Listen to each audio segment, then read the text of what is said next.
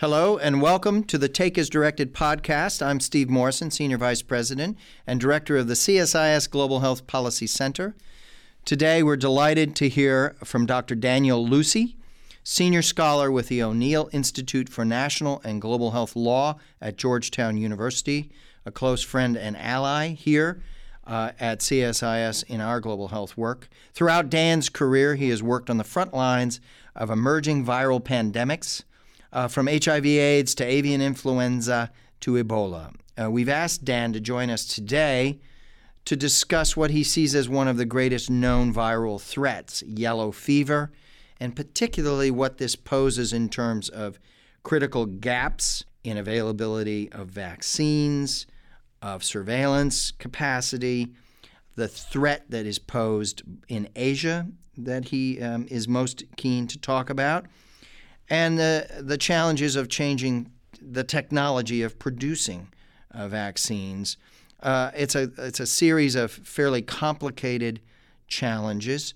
We're going to start, Dan. Thank you so much for being with us. Thank you, Steve, very much for being here uh, with me, and uh, I appreciate the opportunity to talk at CSIS. So let's start by talking about yellow fever and defining what the problem is. I know there's been much more attention paid in recent years. WHO released a global plan in 2016. We've had major outbreaks in Angola bleeding into DRC and cases exported to China. There's been a big outbreak and big campaign within Nigeria as well as in Brazil.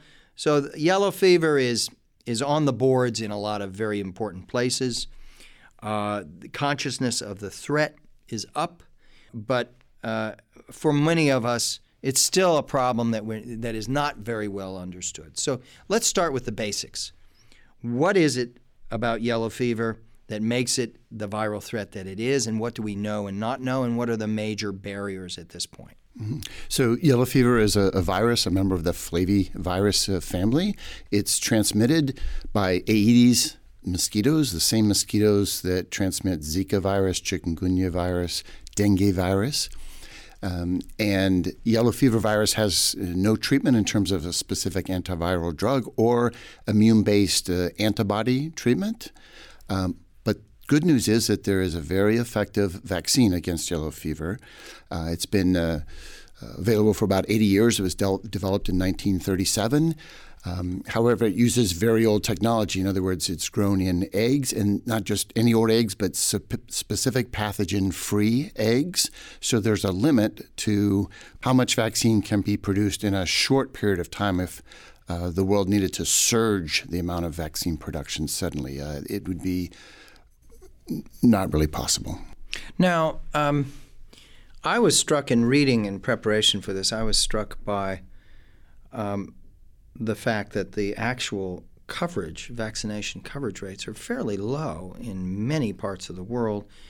Why is that? Why is it that yellow fever has not gotten uh, sufficient attention up until just recently? Why is it that this, as a threat, is not acknowledged and acted upon in the same way that others other threats are? So I think that what you said is, is certainly true prior to 2005 and to a lesser extent um, since then. Um, but there is a international collaborative uh, effort uh, that includes the UNICEF and Gavi and World Health Organization um, that has a global stockpile of yellow fever vaccine of about six million doses, um, and that advocated uh, for countries in sub-Saharan Africa where yellow fever is endemic, uh, particularly in West Africa and countries in Latin America and the Caribbean where there's uh, also yellow fever is endemic, um, to start vaccinating in children, um, as well as when there's an outbreak to do uh, reactive mass vaccination. And that seems to have uh, provided benefit to countries in West Africa that did this um, vaccination as, as uh, advised um, and as implemented by, by uh, health ministers and, and, those governments in West Africa. But it didn't include, for example, Angola and DR Congo and even Nigeria to the extent that it, it that uh, it needed to in order to provide uh, immunity across the, across the country, across the society, uh, so called herd immunity. And, and so we had this terrible outbreak in Angola, which spread from the capital, Luanda, throughout the entire country and then went north to DR Congo, including as far north as the capital, Kinshasa, where in August of 2016, seven and a half million people received yellow fever vaccine, but there was a global shortage, and so they were only able to receive one fifth, that is 20% of the normal dose, which WHO said at the time uh, will protect for at least one year. Mm-hmm. But a full dose of yellow fever vaccine, and this is very good news and very important, protects, according to World Health Organization, since 2016, they said it protects you for lifetime. Mm-hmm. So that's really great news. If you get a single dose of yellow fever vaccine, then you can be protected for lifetime. But if you get the what's called fractional dose or one fifth dose, protection is at least for one year, but we don't know how much longer. Well, it's already been close to two years. It's been 22 months since August 2016. And to my knowledge, the 7.5 million people in Kinshasa who got the one fifth dose in 2016, they haven't gotten another dose. So are they still protected? Are they not? So the the story you're telling is that whenever there's an, an awakening, whether it's in Nigeria, it's in DR Congo, Uh, it's in Brazil, whenever there's an awakening that, my gosh, we better move towards mass vaccination here, we have a serious problem. You run flat up against the shortage of vaccine and you move to fractional dosage. And fractional dosage is, is just a stopgap. It doesn't really fix the problem in any long term way, it's just a stopgap measure. In, that's exactly right. Um, it doesn't uh, fix the problem in a long term way in the way that a full dose of yellow yeah. fever vaccine would. Um, but that said, I agree with the WHO's response in Kinshasa in August of 2016. It was mm-hmm. to stop the spread of yellow fever into uh, other parts of DR Congo, but also across the Congo River to Brazzaville, the capital of the Republic of Congo, which you can see from one shore to the other, you know, Kinshasa to Brazzaville. Um, but that was the first time uh, in DR Congo, August 2016, first time ever that a reduced dose or fractional dose, as the term WHO prefers, had for a yellow fever vaccine had ever been used. We'd never had such a shortage before that. Unfortunately, now ongoing right now in 2018, there's a very serious shortage in Brazil of yellow fever vaccine, which is the country that produces the most yellow fever vaccine in the world.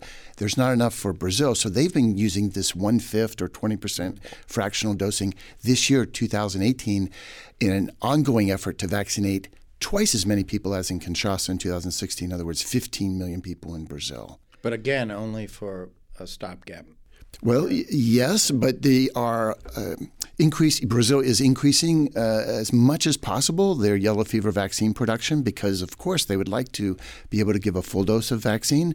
And earlier this year, earlier in 2018, um, Brazil and the health minister decided, and the decision was uh, is, is to be implemented that by the end of next year, 2019, another 77 million people, in fact most of the population of Brazil is supposed to be vaccinated against yellow fever. So, in the case of Brazil, it appears that you have the high level political will in order to move towards expanded manufacturing of the vaccines in order to meet those targets for the nation. Is that correct?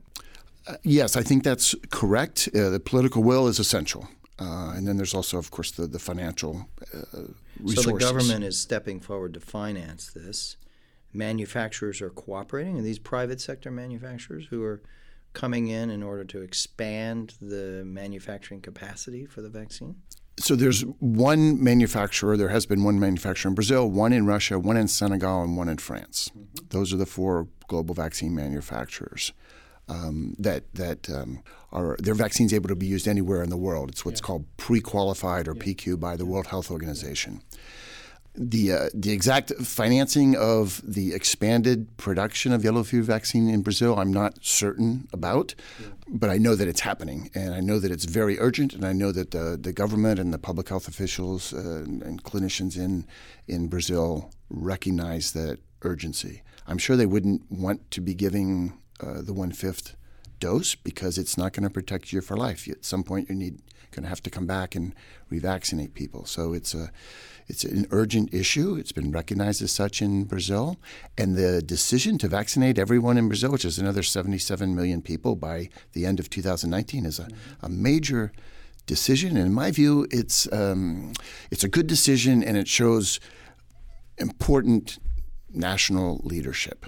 So let's compare that with what's happened in Nigeria. Nigeria, of the West African countries, of course, it's the uh, it's the behemoth country, right? Um, 170 million people, uh, an, un, an, unknown total, but uh, it's a gargantuan population and very underserved in terms of coverage rates um, on routine vaccinations, including yellow fever.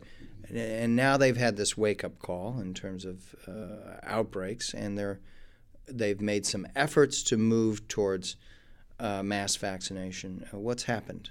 Yes. So, my understanding um, with regard to Nigerian yellow fever is that there have been epidemics in, in years past, some of which have been quite serious. Yeah.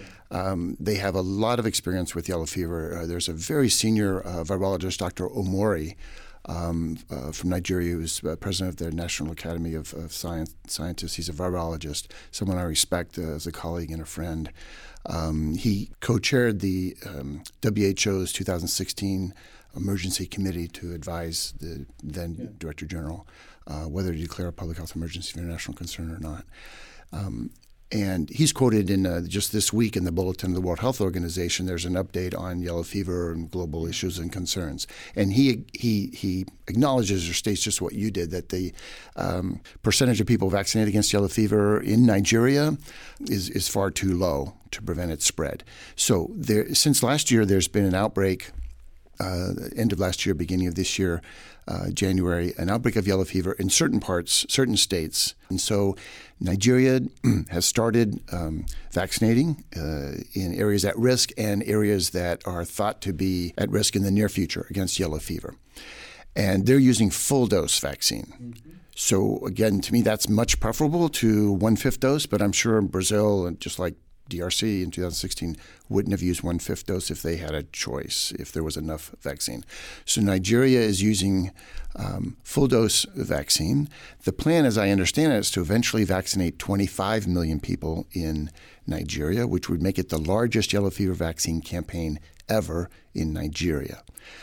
But again, um, the question in my mind is: uh, for how long will we will the world have enough yellow fever vaccine to allow use of full dose in some countries, such mm-hmm. as Nigeria, mm-hmm. um, but not in other countries, such as DRC in 2016 and Brazil now in 2018.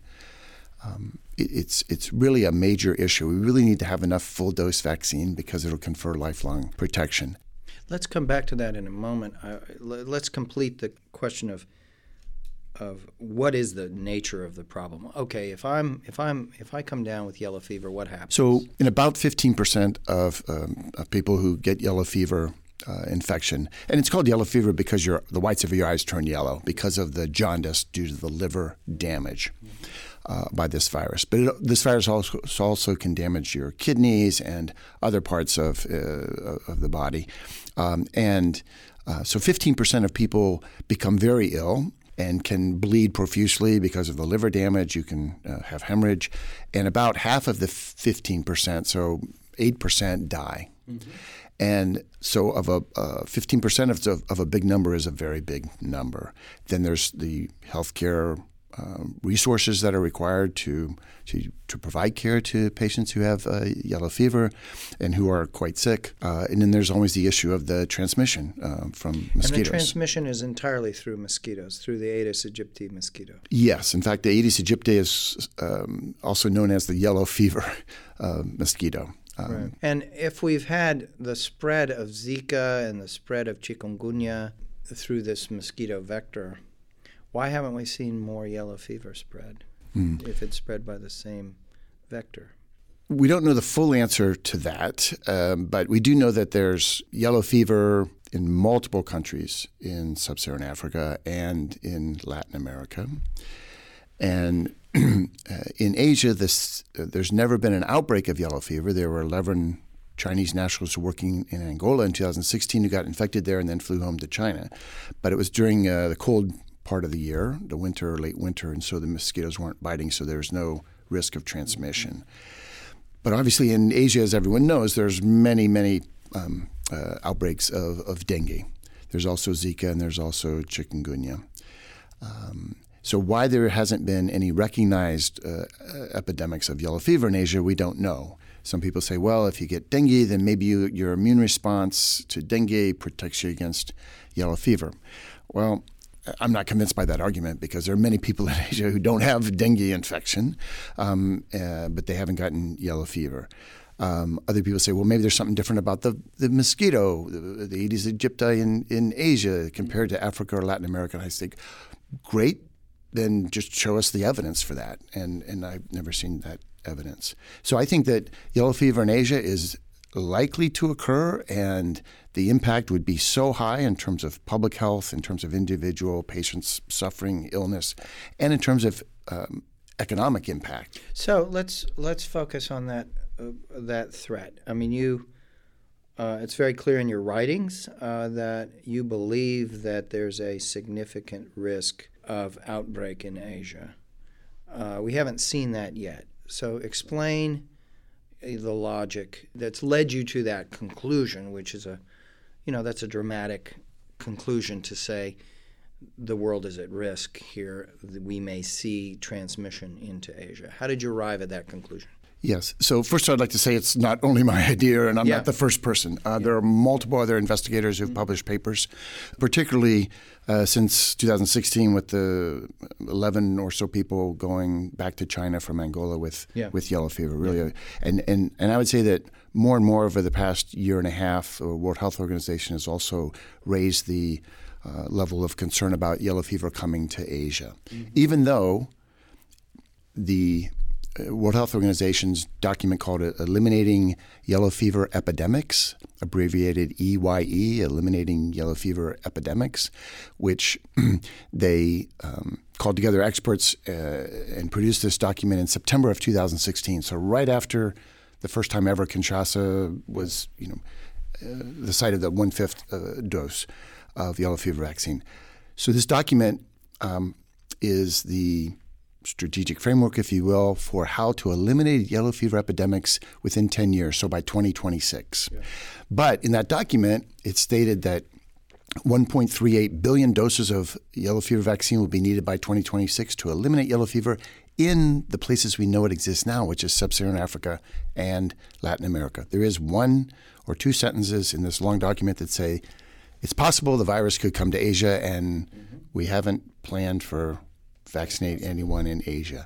But more recently, last month in the bulletin of the World Health Organization, and then this month, um, there was discussion about planning and anticipating and predicting the risk of yellow fever coming to Asia. So, for example, by looking at airline passenger patterns, people flying from parts of the world, sub-Saharan Africa and Latin America, where there is yellow fever in, that's endemic, mm-hmm. and then flying to India or to China or to elsewhere in the Americas, um, where people are not protected against yellow fever. Mm-hmm. So if you've never gotten the yellow fever vaccine and you've never gotten yellow fever infection, then you have no immunity.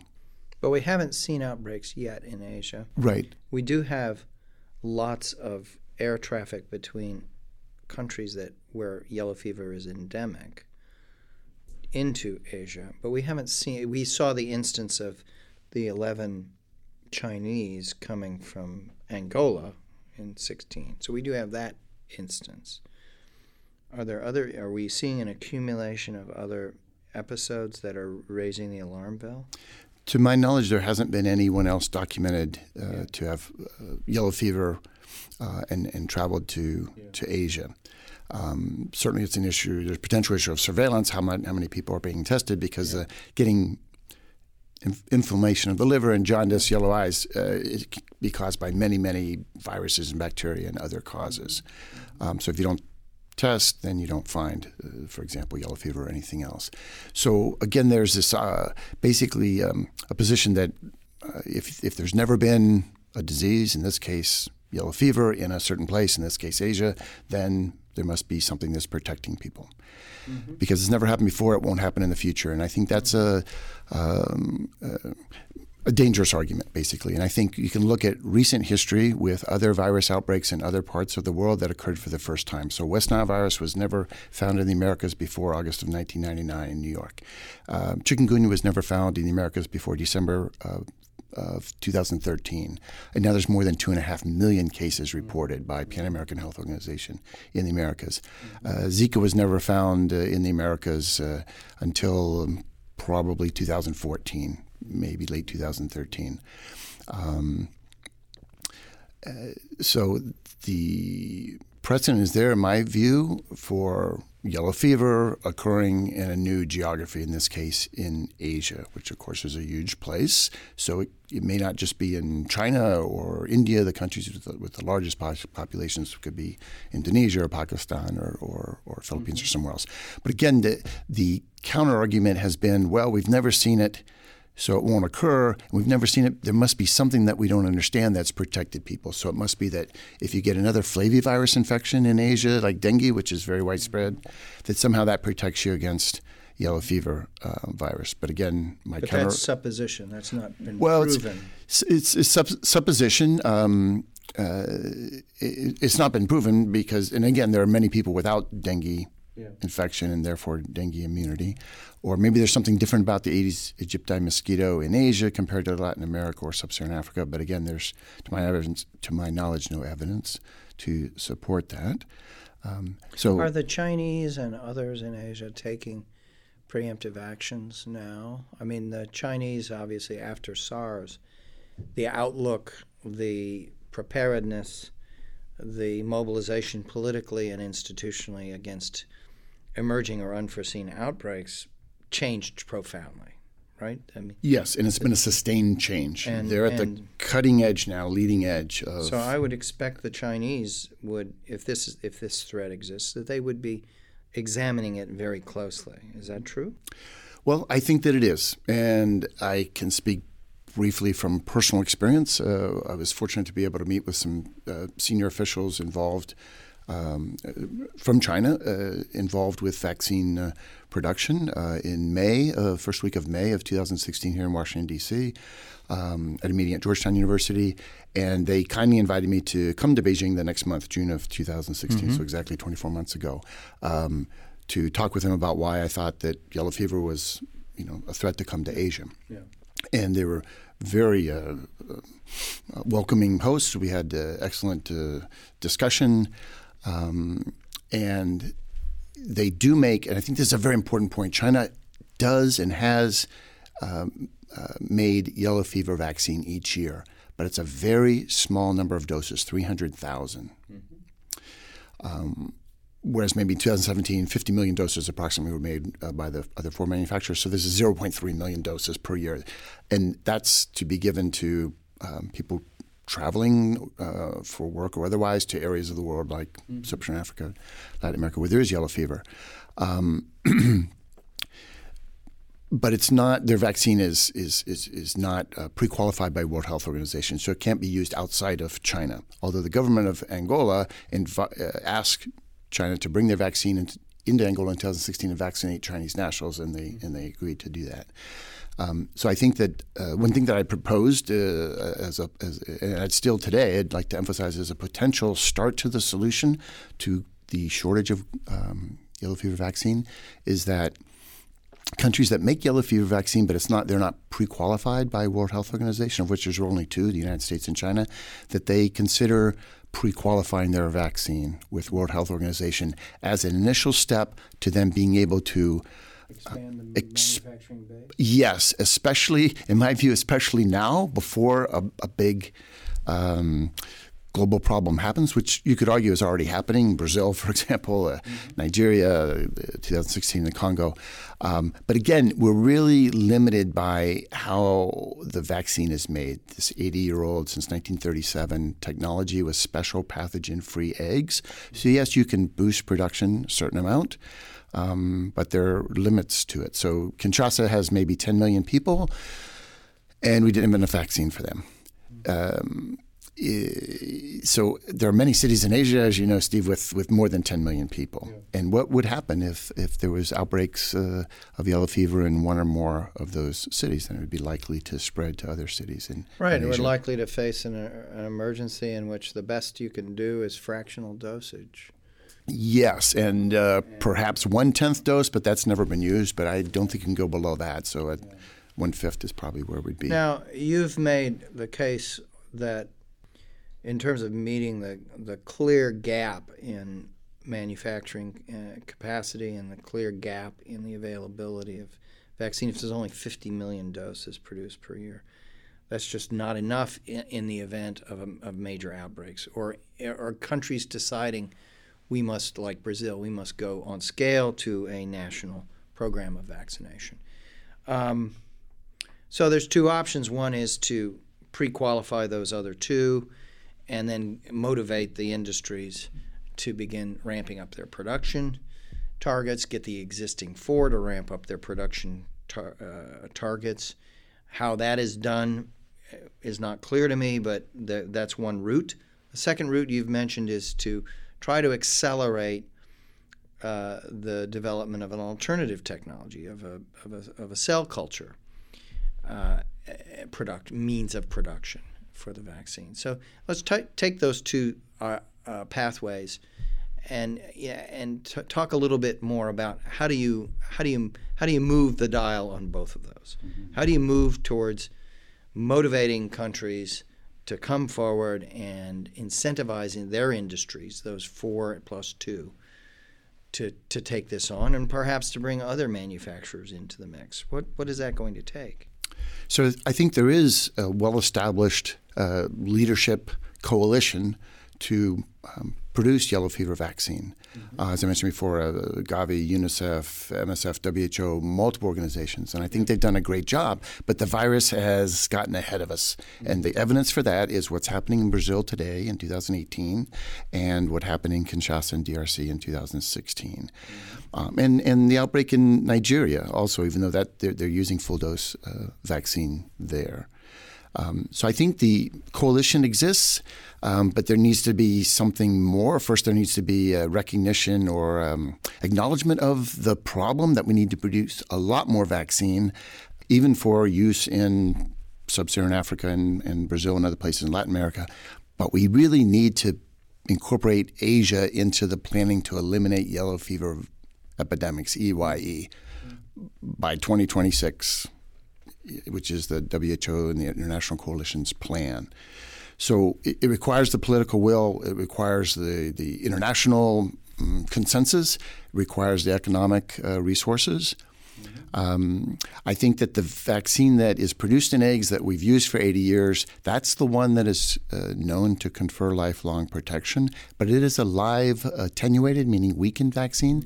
And so certain people are, are, are, are not uh, supposed to get the vaccine. If your immune system is very, very weak, uh, there's also risk if you're over the age of 60.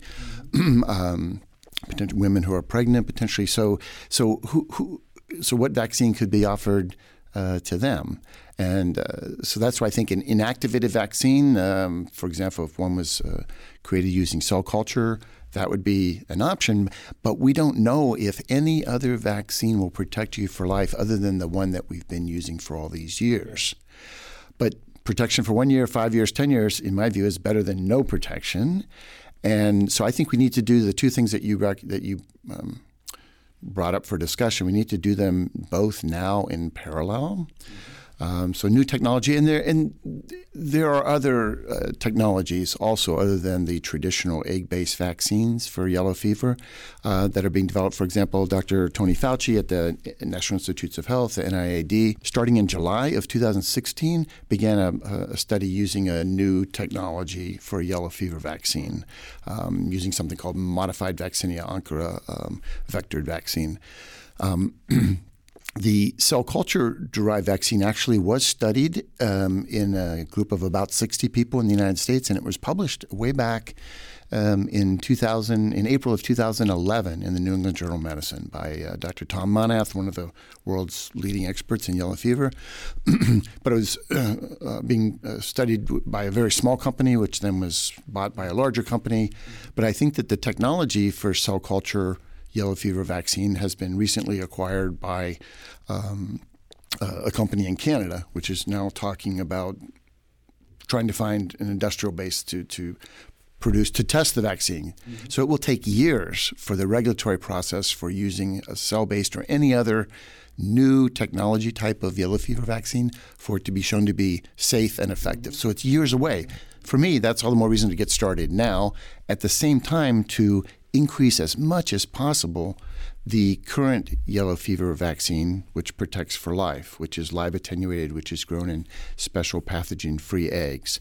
So, just to close and emphasize on that point, I think that the two countries in the world, China and the United States, that already make some yellow fever vaccine, but only for domestic use, mm-hmm. and those vaccines are not pre qualified.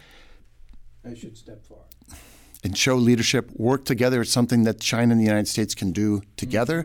Perhaps in other countries will want to step forward. For example, India.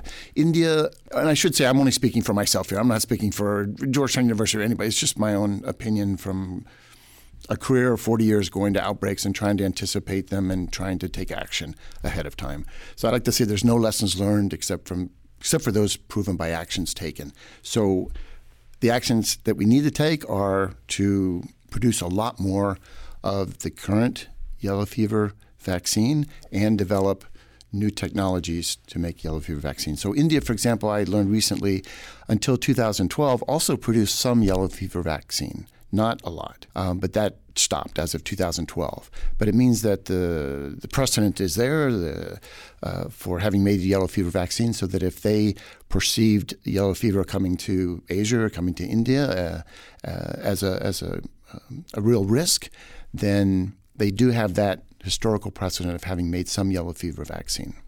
I would think also that much more can be done in terms of requiring people who are traveling to be vaccinated against yellow fever if they're traveling from or to areas where there is yellow fever, that there could be um, um, more action taken by countries in requiring and then overseeing that there's true compliance with that requirement.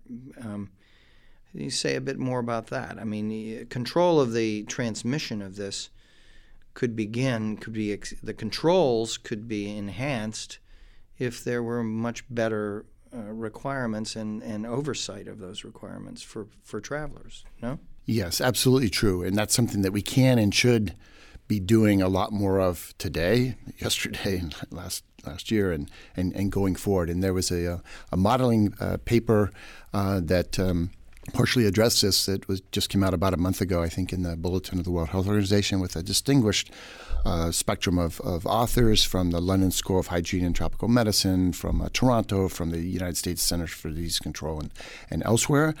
And we know that uh, there are rules, according to, for example, international health regulations, that um, uh, as far as being vaccinated against yellow fever and having documentation. You need to have the documentation. So, my yellow fever vaccination uh, uh, card, if you will, I have it stapled into my passport. So, I can't lose it so that you know either getting in or exiting a country where I need to have proof of that vaccine, um, I have it. And now the good news is it's good for life. He used to say it was good for only 10 years. So I've gotten four or five of them over the years. But, but now one shot protects you for life. So, uh, you know, uh, it's very important to enforce the rules that already exist. Right now, I'm glad you brought that up because right now I've been talking about shortages in, in sub Saharan Africa and Latin America. But since uh, a, a, year ago, uh, so summer of 2017 through the end of this year, so for about 18 months, there's a shortage of yellow fever vaccine in the United States of America. And uh, it's not absolute, but it's it's um, it, it's quite significant. So it's more difficult than ever to get the yellow fever vaccine uh, in the United States, um, which you do need to get if you're going to countries that uh, have yellow fever um, virus that's that's uh, that's endemic. The reason for the shortage in the United States, and I believe also in Canada, um, is that in the United States we had one manufacturing site, I believe in the state of Pennsylvania, where uh, yellow fever vaccine was made, um, but only for U.S. use, and due to some um, structural problem with the plant, uh, the manufacturing plant. Um, it had to close down and it's being remade, if you will. Mm-hmm. Um, and it was thought originally that that might be completed by the end of the summer, but uh, there was a recent um, public document saying that it will be probably the end of 2018 before yellow fever vaccine production will resume in the United States. I think it's reasonable to ask the manufacturer that makes the yellow fever vaccine in the United States and public health officials and others in the United States the same question as could be asked of of colleagues in China. Why not get the vaccine that's being made in the United States for domestic use and China for domestic use pre-qualified by World Health Organization so then that vaccine can be used anywhere in the world. So it could be added to the global stockpile of yellow fever vaccine, um, which is overseen by this international coalition, um, which tries to maintain 6 million doses in the global stockpile at all, at all times. But again, we've seen what happened in Kinshasa in 2016. Yeah um, where seven and a half million people had to be vaccinated with one fifth dose, and now even in Brazil, which is of the four countries that do have yellow fever vaccine that are pre-qualified by by WHO, uh, Brazil produces the most. Um, there's also France, Sanofi Pasteur, and Institute um, Pasteur in Dakar, Senegal, and then the Chumakov uh, uh, Institute uh, in Russia that do have yellow fever vaccines, all produced in eggs that are pre-qualified by WHO, so they can be used anywhere in the world, and they can contribute to the international stockpile of yellow fever vaccine. Um, now, you know, we um, here at CSIS we launched in mid-April a two-year commission on strengthening America's health security. It's really meant to be focused on the critical challenges at home and abroad in terms of health security and so the question that that this this conversation raises, first and foremost, is how do you rank this particular threat that yellow fever poses? How do you rank it in the spectrum of of disease and health security threats? Where do you place it? So for me, I think it's the greatest known threat. There's always the unknown threats. Uh, it's only safest to say uh, pandemic influenza is the greatest threat. Uh, Fortunately, there's no known pandemic influenza new subtype uh, at this time. And as we know, there's only been the one pandemic flu since 1968, which was 2009 10, which thankfully wasn't nearly as bad as we thought it was going to be. But um, so I think that. Even before yellow fever comes to Asia, which I think it's a matter of when and not if, that's my opinion. And most importantly, we should operationally take action now and in the short term and the medium term to prepare for yellow fever epidemics in Asia. If it doesn't happen, great. It's just like smallpox. You know, it, it, there's no smallpox uh, epidemics uh, after 9/11, and that's wonderful. Um, but it doesn't mean that there shouldn't have been vaccination of some small group of voluntary, you know, uh, first responders, for example. So I think that the consequences would be so terrible, not only for individual patients, for public health, but also uh, economically for trade and travel. If there is yellow fever epidemics in the in the near future, uh, really anywhere in Asia. But I think if it occurs anywhere in Asia, it's very likely to spread to multiple other. Um, parts of Asia, other countries. Mm-hmm. So I think that uh, for me, yellow fever uh, coming to Asia is the greatest known threat. But even prior to that, what's happening right now in this year um, is that yellow fever virus has come right up to near the suburbs of major cities in Brazil. There hasn't been an urban outbreak of yellow fever in Brazil since the 1940s. But there's widespread outbreaks in what's called the sylvatic cycle. So monkeys and in jungle, for example, or forest, um, uh, maintain a whole separate cycle of yellow fever. So it, it would be, I think, perhaps impossible to eliminate yellow fever as the world has eliminated smallpox. Smallpox, there's no animal reservoir, thank goodness. And that's partly why we could eliminate it. There's a lot of other reasons as well. But yellow fever, it exists in monkeys transmitted by mosquitoes, although not the Aedes mosquitoes, other species of mosquitoes. And so people that are in the forest uh, can get bitten by these mosquitoes and get infected with yellow fever. And that's happened to a large number of people the last two years in Brazil. And that's why Brazil said we have to vaccinate the whole country because what happens is that people who get infected in the forest outside the cities um, in Brazil, then if they have yellow fever virus in their blood and they come into a city in Brazil, and then the Aedes mosquitoes that are in the cities bite them, take up the virus and then infect and then bite somebody else and transmit the yellow fever virus, then you have urban yellow fever. Mm-hmm. And if that happens in Sao Paulo, it's probably going to happen in, in, Rio and multiple mm-hmm. other places. And then the modeling papers that people have done on, on travel, both domestic and international, mm-hmm. um, from cities where there are uh, international airports and there's outbreaks of yellow fever, that could be the trigger for bringing um, yellow fever to Asia. Um, just to wrap this up, um, uh, you know, my uh, my takeaways from listening to you are um, are several. Uh, you know, if I were if I were sitting in the White House listening to you, I would come away in terms of U.S. policy with the conclusion that um, this issue, the consciousness around this issue, has changed significantly as a result of the Angola DRC outbreaks, as a result of what's happened in Brazil, and the fact that the government has taken this up in, in a big way, and similarly in Nigeria. So that the and the 2016 WHO global plan, the picture, the context has changed significantly. Second, that as a matter of policy, the U.S. should elevate the visibility and priority of this particular challenge of yellow fever, and that there are some concrete actions that you're very much in favor of. I assume move ahead in whatever it takes to get the pre qualification of the American manufacturing capacity. I'm assuming you would be in support of raising the target for what the stockpile should be. The global stockpile of 6 million doses per year is insufficient and there should be an effort at trying to raise that by getting higher manufacturing from those who are pre qualified. I take away that we should see what can be done to accelerate the cell culture, but be very realistic. That's not going to deliver results in, a, in the near to medium term, but it's an important long term solution. Yeah.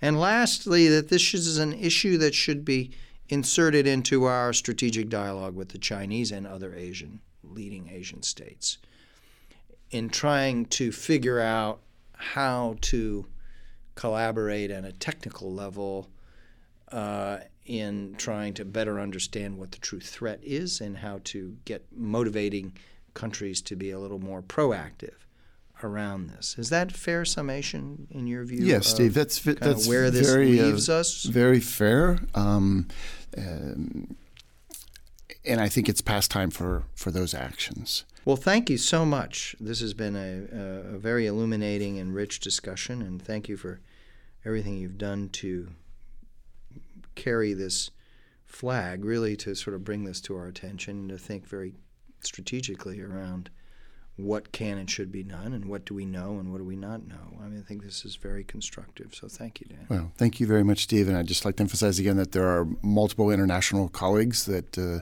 feel similarly. Um, and I've, uh, whenever possible, met with them in person. Uh, colleagues from Brazil, from Singapore, from China, from um, multiple places in Nigeria. Um, so I'm trying to be one more messenger. Thank you. And thank you for letting me be here today at CSIS. Well, we're delighted to have you with us. So thank you for joining us for today's episode of our Take as Directed podcast featuring Dr. Daniel Lucey of Georgetown. We invite you to subscribe to Take as Directed so that we are sure that you never miss our latest episode. And for more information on our upcoming events and recent publications, please visit the csis.org Global Health Policy Center program page. Thank you.